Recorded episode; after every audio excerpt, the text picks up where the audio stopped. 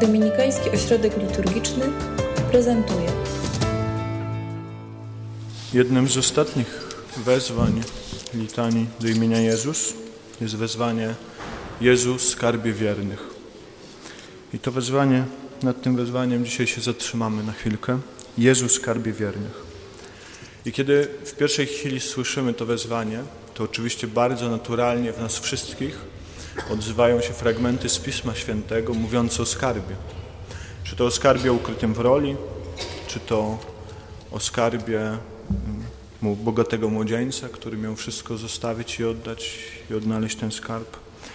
Tych fragmentów jest kilka i te fragmenty mówią nam jedno.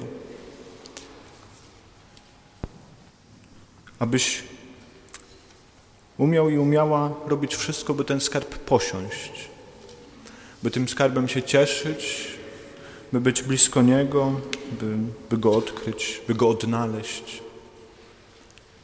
I to jest jedna strona tego wezwania. Jedna bardzo ważna, istotna sprawa. Ona dość naturalnie o niej sobie możemy pomyśleć. Natomiast druga, ogromnie istotna sprawa w tym wezwaniu to jest usłyszenie, że ten, posłuchajcie to jeszcze raz, Jezus skarbie wiernych, że ten skarb jest wiernych. To znaczy, że my, nie chcę użyć tego słowa, ale niech będzie, chociaż to niedobre, że my jakoś posiadamy ten skarb już.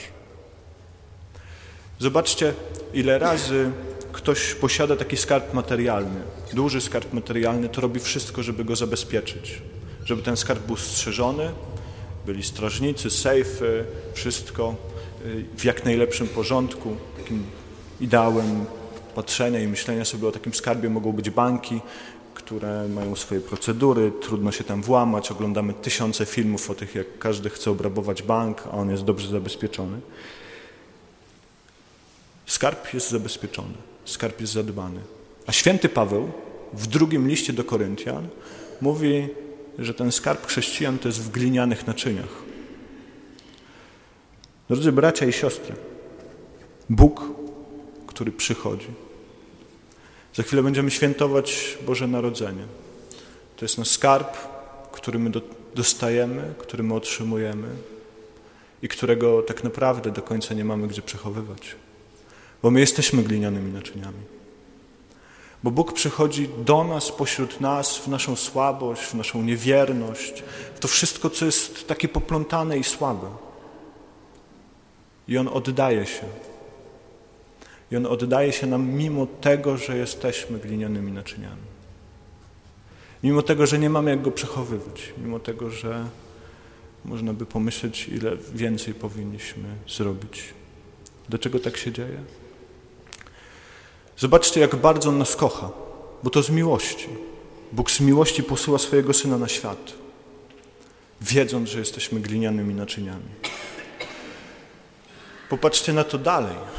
Jak bardzo Bóg nam ufa. On nam tak bardzo ufa, że wiedząc, że jesteśmy glinianymi naczyniami, że Bóg nas, że będziemy Go jakoś strzegli, będziemy próbowali być blisko Niego. To jest taki dialog ukochanych osób, którzy sobie nawzajem siebie oddają w miłości. I mówią, mimo naszego niezrozumienia, ja Ci ufam. Ja Cię kocham, ja Ci się powierzam, ja się oddaję Tobie.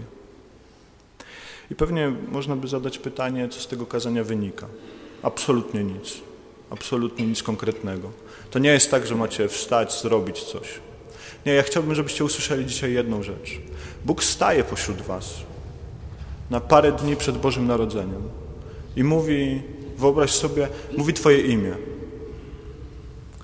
Aniu, Tomku, Zosiu, Michale, Dawidzie, ufam Ci i Cię kocham. Ufam Ci i Cię kocham i bardzo na Tobie zależy. I powierzam Ci się. O tym opowiada to wezwanie. Jezus skarbie wiernych to jest ten wyraz, w którym Bóg mówi, jak bardzo nas kocha, jak bardzo nam ufa, jak bardzo Mu na nas zależy. I to jest ten czas na parę dni przed Bożym Narodzeniem, żeby się ucieszyć tym, że Bóg tak bardzo nas kocha. Ta miłość Jego jest absolutnie nieskończona. To jest taka pieśń. Pieśń zakochanych ludzi w sobie. Pieśń Boga do Ciebie. I On chce, żebyś to usłyszał, żebyś to usłyszała dzisiaj.